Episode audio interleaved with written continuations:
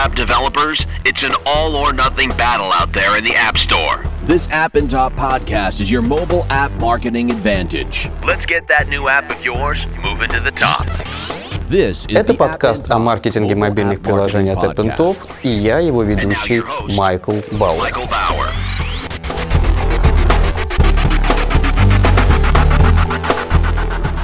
Вуга – это студия по разработке и выпуску игр для Facebook и мобильников, основанная в Берлине в 2009 году. Каждый месяц 50 миллионов пользователей тонут в играх от Вуга, таких как Monster Vault, Diamond Dash, Jabby Splash и других. Поэтому мы пригласили руководителя студии 42 в Вуга, создателя самой популярной игры на Facebook Monster Vault, Штефани Кайзер, расскажет нам в этом подкасте о технологии разработки, основанной на метрических данных и виральных механиках в мобильных играх.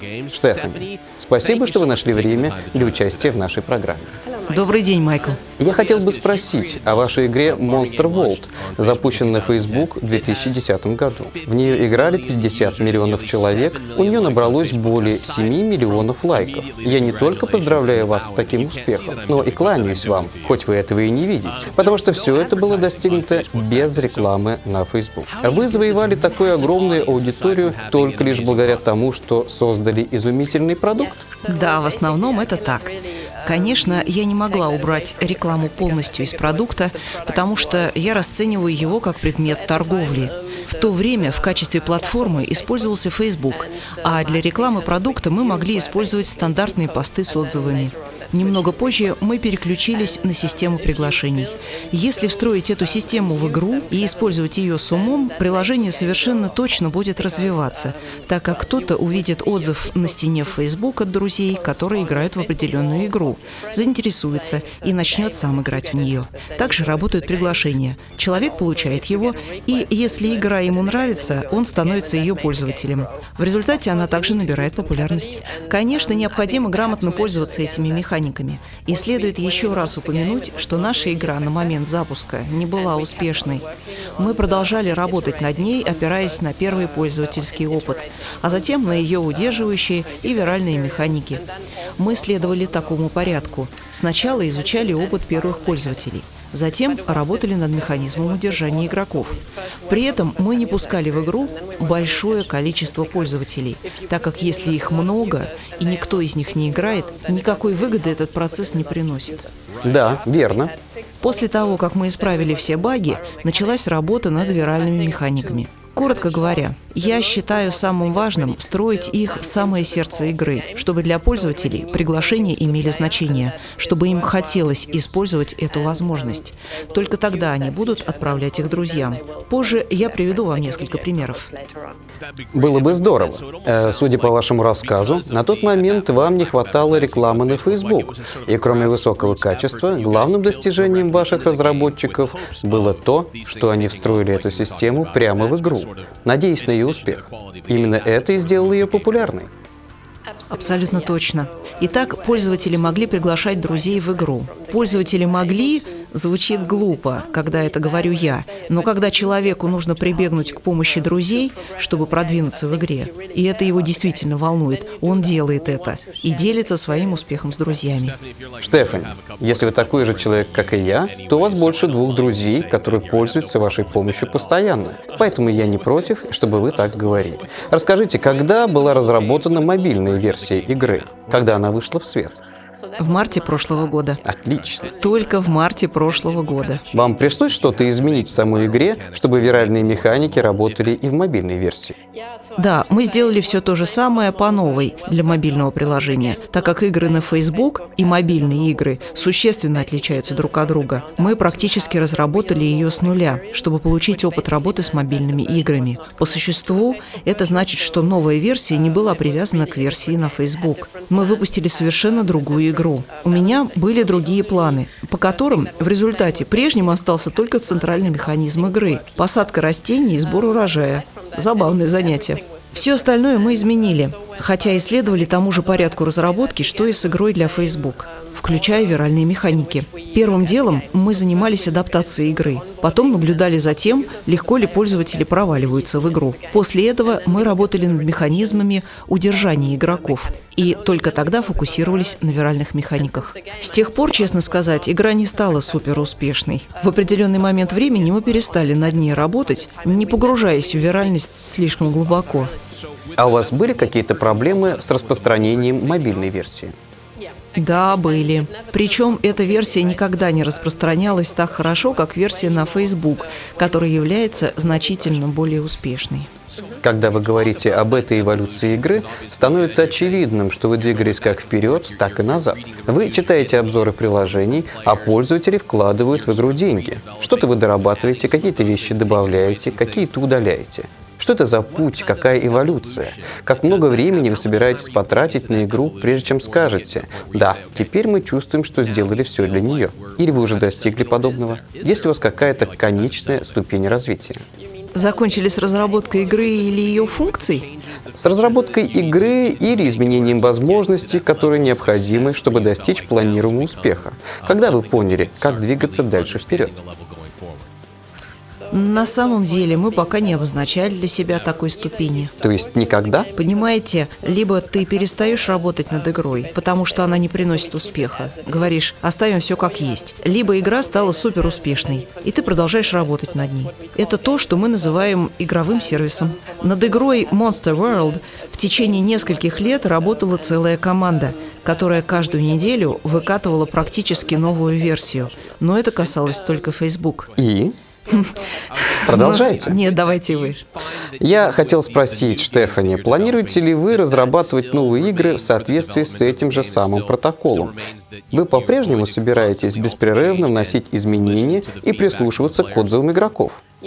Да, конечно. Если игра стала успешной, то мы будем делать это. Так, например, над игрой Jelly Splash до сих пор работает команда разработчиков. Мы что-то меняем в ней, добавляем новые уровни, наблюдаем за тем, как функционирует игра, и кое-что корректируем. Сейчас давайте повторим то, о чем мы говорили со Штефани Кайзер, главой студии 42 Вуга, создателем игры Monster World. Вы можете спланировать уровень виральности. Я имею в виду, можете ли вы взять обычную мобильную игру и сказать, что если добавить какие-то возможности, она начнет летать. Вы говорите, что существуют некоторые способы достижения успеха, и вы в них неплохо разбираетесь. Вы можете рассказать о них? Я не думаю, что это возможно спланировать. Во-первых, я считаю, что существуют различные виды виральности. Спланировать уровень можно, если такие механизмы встроены в игру, но это всегда лишь предположение. Хорошо бы подумать о функциях виральности с самого начала, когда вы только придумали концепцию игры. Ведь, э, как я уже говорила, они должны быть встроены в самый центр игры.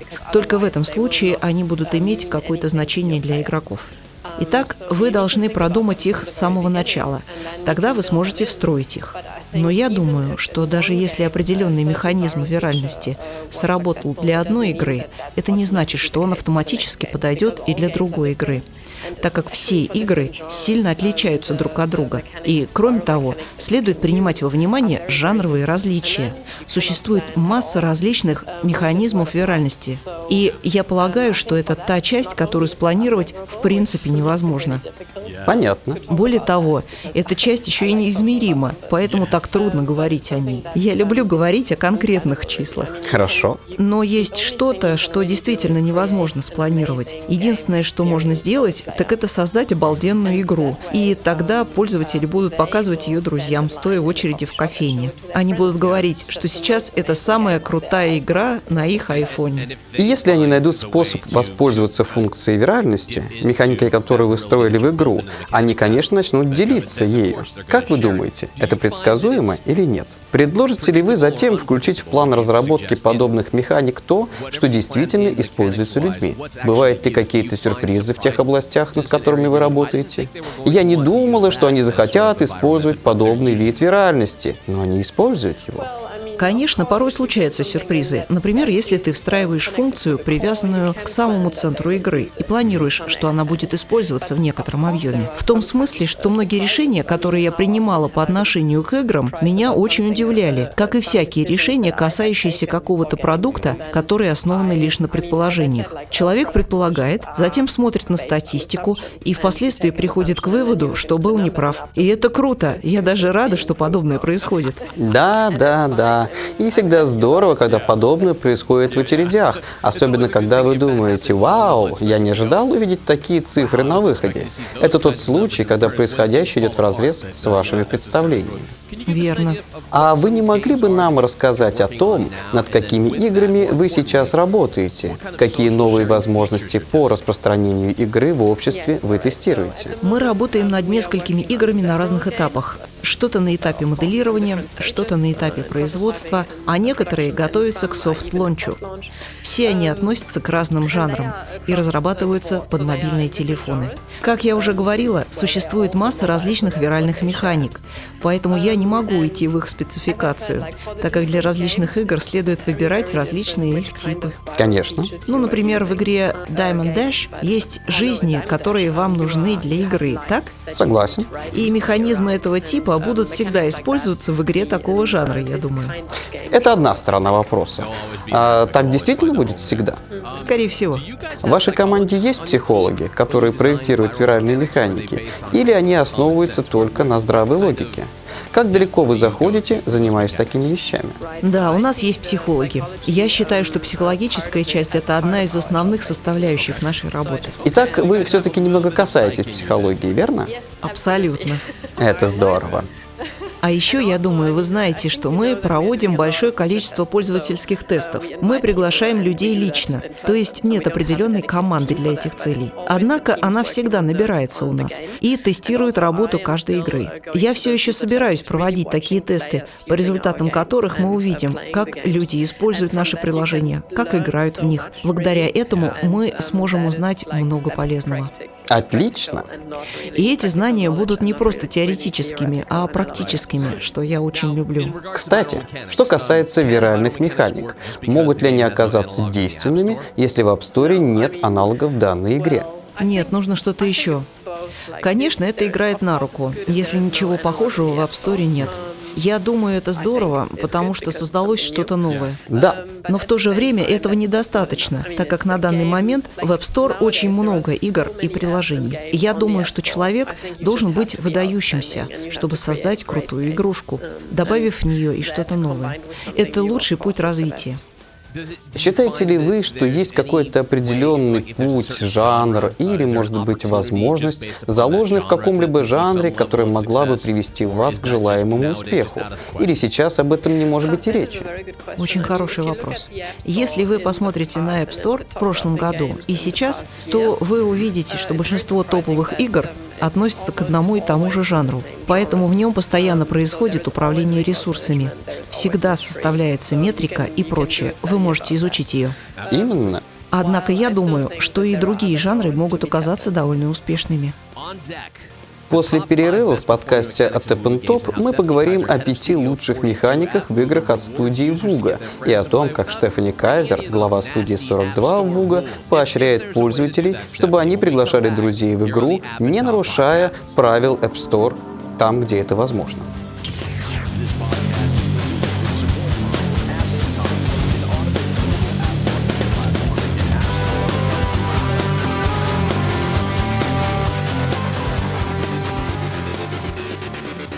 Это подкаст о маркетинге мобильных приложений от App Top, и я его ведущий Майкл Бауэр. Штефани Кайзер, глава студии 42 Вуга, пришла к нам, чтобы рассказать о технологии разработки, основанной на метриках и виральных механиках в мобильных играх. Можете ли вы назвать пять наиболее действенных виральных механик в играх от Вуга? Или хотя бы немного рассказать нам о том, кто они себя представляют? Да, я думаю, что одной из лучших механик была механика в игре Diamond Dash. Она действительно работала. Чтобы играть, были нужны жизни, так?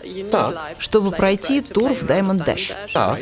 В определенный момент жизни заканчивается, и тебе нужны еще, чтобы продолжить игру. Тут остаются два варианта. Либо подождать, либо попросить жизнь у друзей. Причем в этот момент ты крайне вовлечен в игру. Тебе действительно нужна эта жизнь, и ты совсем не хочешь ждать. В итоге ты просишь друзей, отправляя им приглашение. Как только они его получают, тебе в ответ приходит жизнь. Это как раз то, что я имела в виду. Если встроить виральную механику прямо в сердце игры, которая действительно нравится людям, они будут отправлять приглашения. Я думаю, что эта механика на iPhone не устареет, и когда-нибудь вы получите пуш-уведомление о том, что кто-то пригласил вас в Diamond Dash. Конечно. Представьте, что вы получили пуш-уведомление о том, что ваша мама пригласила вас в Diamond Dash. Звучит невероятно, но и такое случается. Э, это произошло и со мной. Теперь я уверена, что этот метод никогда не перестанет быть эффективным, потому что человек всегда будет хотеть пройти Diamond Dash дальше. Это точно. А еще, когда вы думаете о том, что получили уведомление, в голове пролетает «одну минутку». Только минуточку. Это не могло произойти. Это просто невозможно. Такое уведомление не должно быть чем-то простым, пассивным, типа просьбы обновить приложение. Это должно быть законным приглашением. Только тогда друзья будут включаться в игру. Верно, оно должно быть чем-то активным, чем-то тем, чем стоит делиться с другими. Но оно также должно быть похожим на награду. Я уверена, что эту систему нужно встраивать в самый центр игры. Но есть множество людей, которые думают, о нет, я надоедаю другим людям. Следовательно, она действительно должна что-то значить для игрока. И я уже объясняла на примере Diamond Dash, что эта жизнь важна для вас потому что вам очень хочется продолжить игру. Штефани, вы говорите как психолог. Когда я вас что-то спрашиваю, вы будто стоите на краю обрыва, пока отвечаете на вопрос. Расскажите, чем еще пользователи делятся больше всего, кроме жизни? Я имею в виду то, что может повлиять на исход игры. Если что-то такое, что может быть стать особо популярным среди пользователей. Да, но на самом деле такие штуки не меняют исхода игры, так как они лишь ресурсы для того, чтобы продолжить игру. Это правда. Также существуют другие типы механик в различных играх, при которых ты должен следить за тем, чтобы все шло своим чередом. Я имею в виду то, что если человек близок к достижению самого большого количества баллов, он не должен забывать сравнивать результаты других игроков со своим. А это он может сделать, только отправив виральный запрос, что совсем не упрощает жизнь игрока. Да, это отличная идея. А можно ли бросать вызов другим игрокам? Я думаю, что если человек не хочет отвлекать друзей или надоедать им, он может отправить запрос с вызовом кому-нибудь еще. Полагаю, он оказался бы менее навязчивым, чем когда отправляет что-то вроде «мне нужна еще одна жизнь». Да, это так. Мы пока не разработали эту механику. Ее можно применять, когда человек, например, достигает большого количества баллов и хочет посоревноваться в этом с мамой. Это точно. А теперь приведите, пожалуйста, пример виральной механики, которая, возможно, не работала бы так хорошо, как вам хотелось, если работала бы вообще. Хороший вопрос. Я думаю, что могу ответить. Это происходит, если вы делаете что-то, что не связано с самой игрой напрямую. Например, оставляете отзыв или отправляете подарок. Или получаете кучу подарков от друзей, которые не приносят пользы в игре, а являются всего лишь декоративными элементами или что-то вроде этого этого. Например, вы получаете подарок, а он у вас уже есть, или он не был вам нужен, так как это не является самой целью игры. Например, в Monster World игрок может разослать другим пользователям декоративные трофеи. Может, кому-то они нужны, чтобы украсить свой сад. У многих они уже есть. Да и это не те вещи, которые действительно необходимы в игре. В Monster World игроку нужны магические жезлы, а в мобильной версии – солнечные зелья. Они поедают растения, верно? Верно. Растения развиваются от 3 минут до 48 часов. И если ты хочешь ускорить этот процесс, чтобы быстрее прогрессировать в игре, ты должен получить магический жезл от друга. Он гораздо важнее, чем декоративные трофеи, потому что цель игры — это не украшение своей территории. Абсолютно верно. А теперь самый важный вопрос. Возможно ли награждать игроков за то, что они приглашают друзей, не нарушая правил App Store? Я думаю, э, что лучший способ наградить пользователей и заставить их продолжать играть – это разработать действительно крутую игру. Хорошо, это действительно имеет смысл и работает. В конце рабочего дня хорошая игрушка – это то, что нужно. Именно. Тестировали ли ваши разработчики систему предложений? Если говорить о жизнях, жезлах и зельях, предлагали ли вы больше драгоценных камней или, может быть, купонов на сторонние продукты и сервисы? Нет, нет, Вы совсем не пробовали? совсем. Вы только двигаетесь в этом направлении? В общем, да. Мне нравится. Я думаю, что полезно двигаться в этом направлении, чтобы почувствовать хотя бы то, что вы, как игрок, дошли до самого конца в разработке приложения. А с вашей точки зрения, на каком метрическом показателе или показателях, если их существует несколько, нужно акцентировать внимание? Например, я так думаю, Штефани, когда вы заканчиваете читать книги по психологии, Зигмунда Фрейда, например, в конце дня, и наконец-то садитесь, открываете входящие письма на свой имейл, на какие показатели вы обращаете внимание в первую очередь, чтобы понять, насколько успешна игра, или на что вы смотрите прежде всего, чтобы определить уровень виральности. Полагаю, что это очевидно. На то, сколько приглашений было разослано.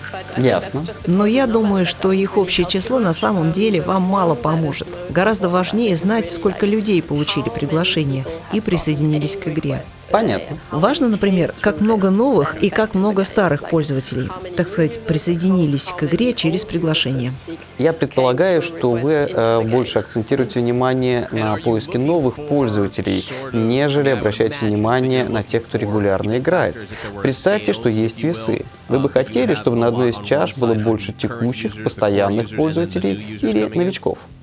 Честно говоря, я думаю, что они одинаково важны. Конечно, новые пользователи нужны, но есть и то, что делает нашу игру успешной. Это механизм удержания игроков. А вот как? Так, игра Monster World, например, была успешной, потому что пользователи играли в нее в течение многих лет. И если вы спросите их, как долго вы играли, они ответят, что 5 лет. А я всегда отвечаю на подобное. Отлично, но я создал ее всего 4 года назад. Это невозможно. Да. Однако пользователи действительно играют в нее долгое время. И если у нас есть механика, которая позволяет приводить обратно из старых игроков, это замечательно. Так у нас остается задержавшийся игрок, который вовлечен в процесс. Верно? Верно. И задержавшиеся игроки, в конце концов, надеюсь, заплатят нам по достоинству или пригласят новых пользователей снова. Поэтому я думаю, что и те, и другие одинаково важны. Когда вы говорите о приложениях, которые быстро распространяются вирально, а потом страдают из-за массового оттока пользователей, например, как Оки-Токи приложений или Flappy Bird, вы быстро завоевываете целевую аудиторию и столь же быстро теряете ее, прежде чем вам удается получить шанс заработать деньги. Для игры с таким типом виральности пагубно развиваться так же быстро, как будущее идет вперед. Как вы думаете, достаточно ли людей, которые меняют свой взгляд на это и говорят, черт, у нас был такой массовый запуск, мы стали так бешено популярны, а потом игра исчезла с лица земли. Есть ли что-то такое, что меняет игровой мир сейчас? Я думала, что может меняться взгляд на то, что делает игру успешной. И, честно говоря, то, что делает игру успешной, так это действительно механика удерживания. Если игроки все еще там после 250 дней, это замечательно, так как они играют каждый день или, может быть, каждые два дня. Но это не имеет значения. Они делают это, всегда возвращаясь. Конечно, замечательно, если вы получаете хороший виральный трафик. Но это всегда было моим третьим приоритетом. Главным приоритетом всегда было то, что игра должна была быть действительно классной. И поэтому было важно уметь удержать игрока. По мне, э, так вы говорите как психолог и разработчик в одном лице. Штефани Кайзер, руководитель студии 42 Вуга, в гостях у подкаста Apple Top. Итак, вы упоминали ранее, что изначально ни игры на Facebook, ни мобильные игры не были особенно популярны, как вы ожидали в то время. Их успеха было недостаточно, чтобы раскрутиться. Есть ли способ компенсации оттока пользователей или их удержания для приложений типа Walkie-Talkie или Flappy Bird?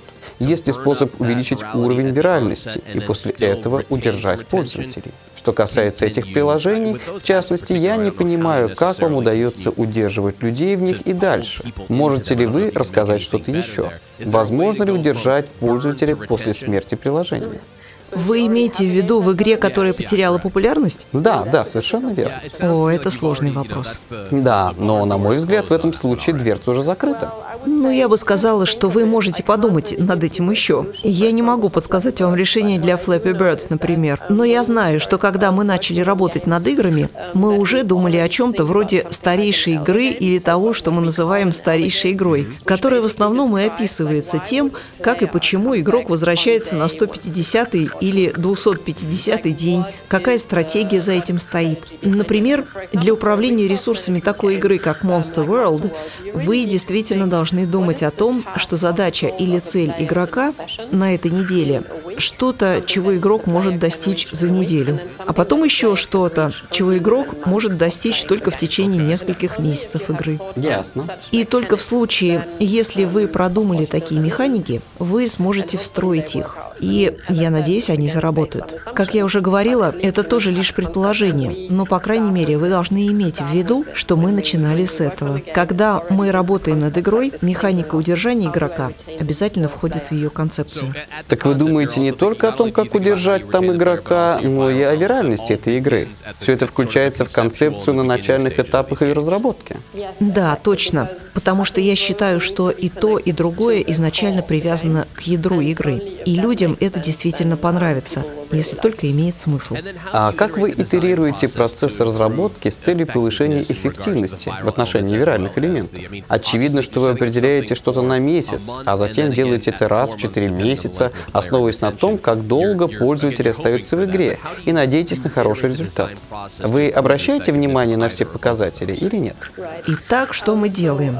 Конечно, когда дизайнер игр придумывает отличную или хорошую идею, или даже простую идею, Геймдизайнер и психолог, если точнее. да, именно. Отлично.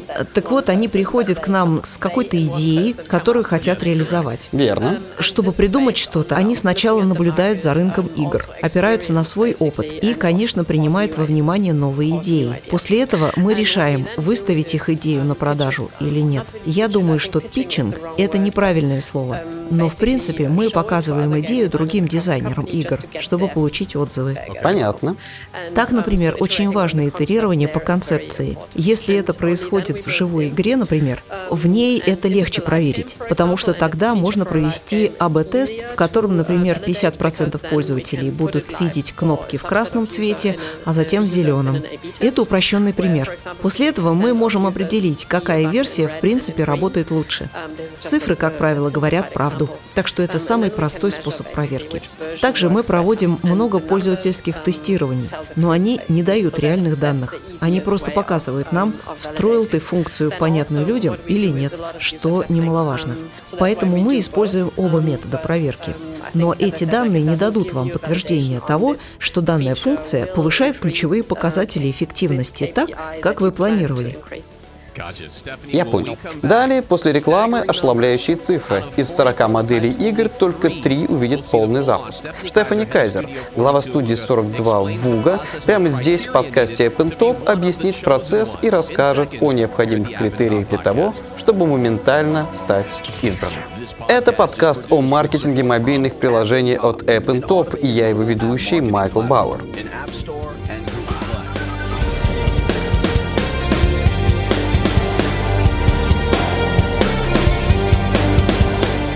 Штефани Кайзер, глава студии 42 Вуга, присоединилась к нам, чтобы рассказать о технологии разработки, основанной на метрических показателях и виральных механиках в мобильных играх. Штефани, руководитель отдела маркетинга Вуга, недавно говорила о выпуске игры на рынок уже на стадии моделирования и до начала ее производства. Из 40 моделей только 3 увидят полный запуск. Можете ли вы немного рассказать о том, что представляет собой процесс отбора на примере одной из ваших недавних игр? Да, так забавно, что на этой неделе наш генеральный директор говорил именно об этом на конференции GamesBeat. На самом деле это процесс фильтрации хитов от посредственных игр. Каждый месяц или во время разработки любого проекта, неважно на каком этапе мы находимся, мы верим в то, что занимаемся подготовкой нового хита. Каждый проект проходит через различные фазы. Первый – это всегда фаза разработки концепции. Затем вы начинаете моделировать игру. Пишете загружаете черновой код, чтобы просто убедиться, что игра приносит удовольствие. Затем тестируете ее. И только тогда начинаете ее разработку.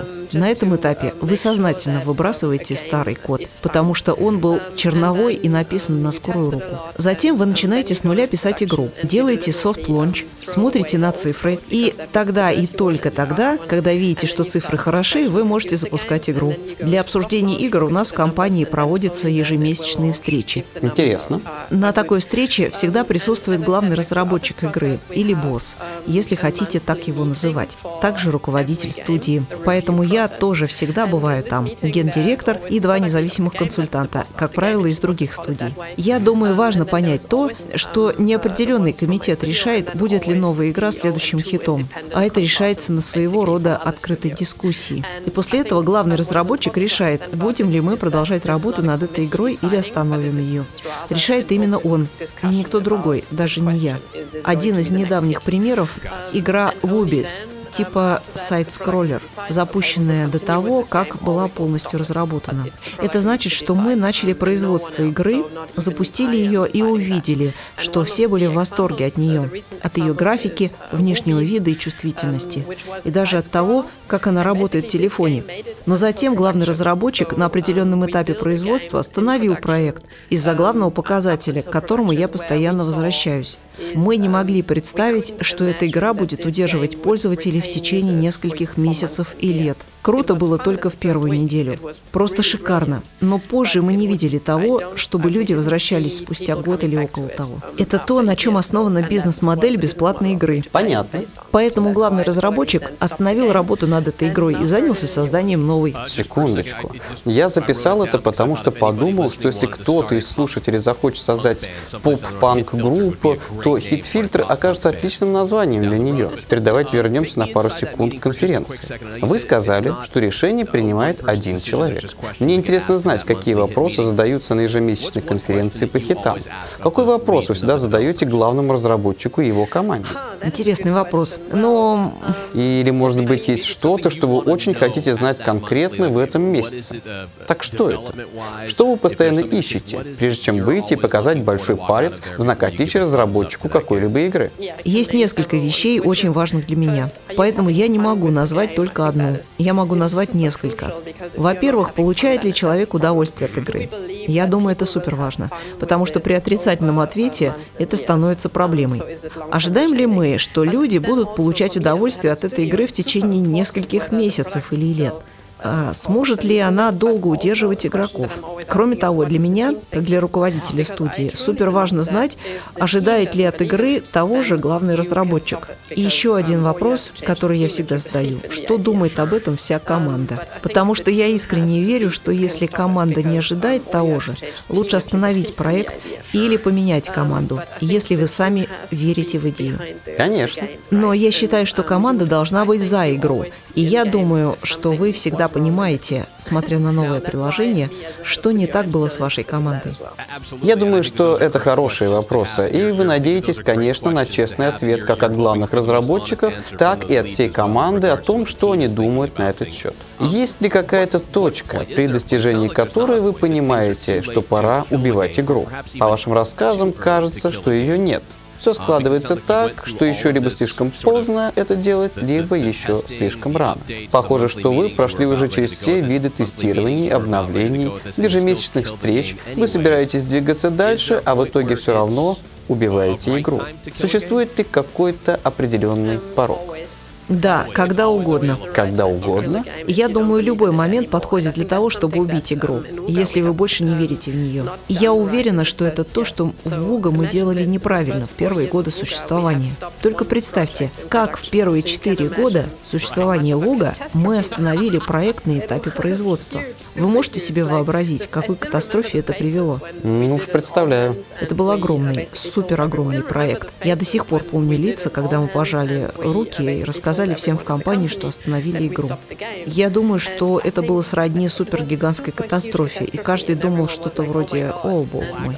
Черные, черные тучи собрались над студией. Да, В ней стало очень темно. да. И вот когда мы узнали, что это было связано с провалом в некотором роде, мы поняли, что остановка игры тоже была провальным решением. Если вы хотите остановить игру, так как больше не верите в нее, и так как вы поняли спустя некоторое время, что она не будет успешной, то вам действительно нужно сделать это, потому что она будет только падать вниз. Если же вы продолжаете работать над игрушкой, она может иметь лишь какие-то недостатки. Поэтому раньше мы ждали даже дольше, чем сейчас.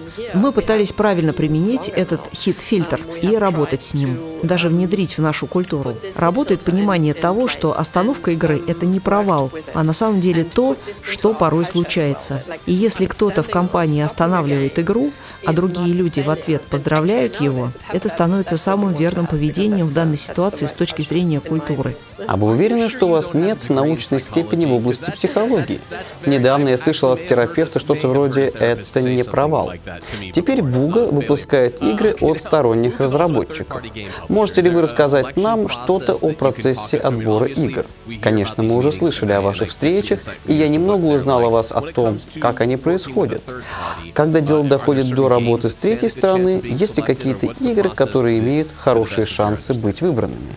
Так это тот же самый процесс на самом деле. Точно такой же? Да, я имею в виду то, что мы остаемся ориентированы на продукт компании. Поэтому, конечно, мы смотрим на игры. И потом, когда мы решаем ее выпустить, пропускаем ее через хит-фильтр.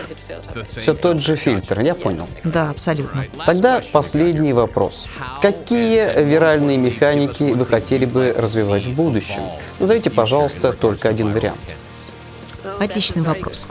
Я, конечно, уверена, что в будущем появятся новые виральные механики, что мы еще увидим и старые проверенные, и их новые вариации. Я думаю, что игра вместе с другими пользователями будет оставаться центром приложения так как это чрезвычайно важно. Люди и сейчас играют вместе, поэтому так будет и дальше.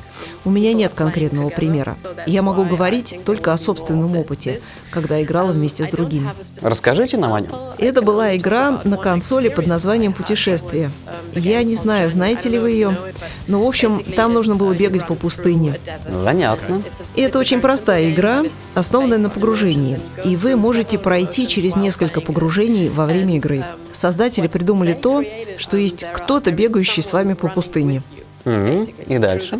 Вы бежите по направлению к свету, и все.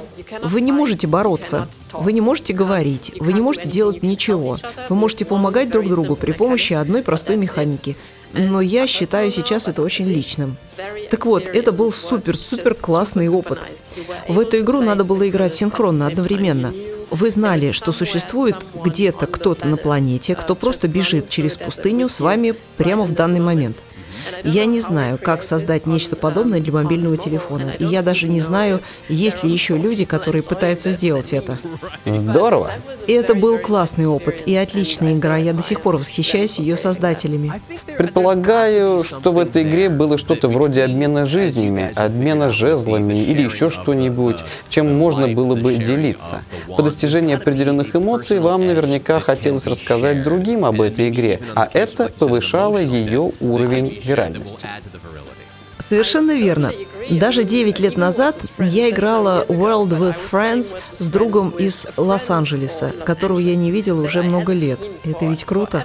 Согласен? Ну, вы давно не виделись, и вдруг у вас появляется какая-то связь. Вы начинаете играть World with Friends вместе.